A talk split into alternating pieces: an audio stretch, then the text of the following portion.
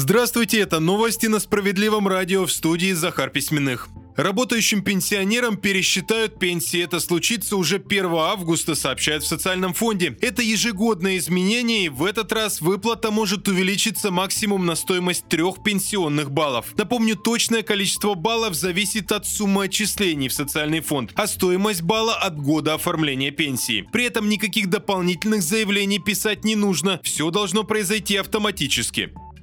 Пятая часть всех инсультов в России приходится на людей молодого возраста. Такую неутешительную статистику приводят сегодня в Федеральном центре мозга и нейротехнологий. Оказывается, что 20% всех инсультов в стране развиваются у людей в возрасте от 15 до 40 лет. Всего же в России в год фиксируют до 500 тысяч случаев инсультов. При этом, по словам специалистов, случаев такого рода заболевания не становится меньше у людей в возрасте 15-16 лет.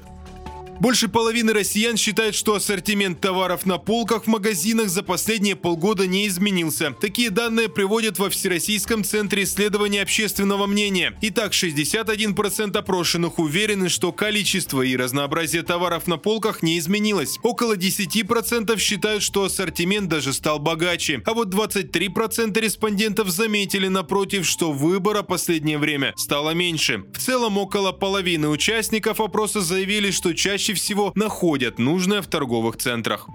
Выпуск продолжат новости Центра защиты прав граждан. 142 тысячи рублей компенсации помогли получить наши специалисты, жительницы Волгограда. Все началось как история со счастливым концом. В доме, где живет Светлана Сысуева, стартовал капитальный ремонт. Правда, радость была не очень долгой. Рабочие сняли кровлю и квартиру женщины начало топить. Потолки, полы, стены – все оказалось в воде. Ремонт был испорчен. Светлана Сысуева заказала независимую экспертизу. Ущерб от потопа оценили в 130 тысяч тысяч рублей. С этими результатами женщина и отправилась в Центр защиты прав граждан. Наши специалисты изучили документы и установили, что рабочие нарушили технологию, не установили специальные тенты. Вина подрядчика, но отвечать за него фонду капитального ремонта. Юристы Центра составили и направили иск в суд, который был полностью удовлетворен. В итоге с фонда капитального ремонта обязали взыскать 142 тысячи рублей. Это плата за причиненный ущерб, услуги эксперта и расходы на госпошлину.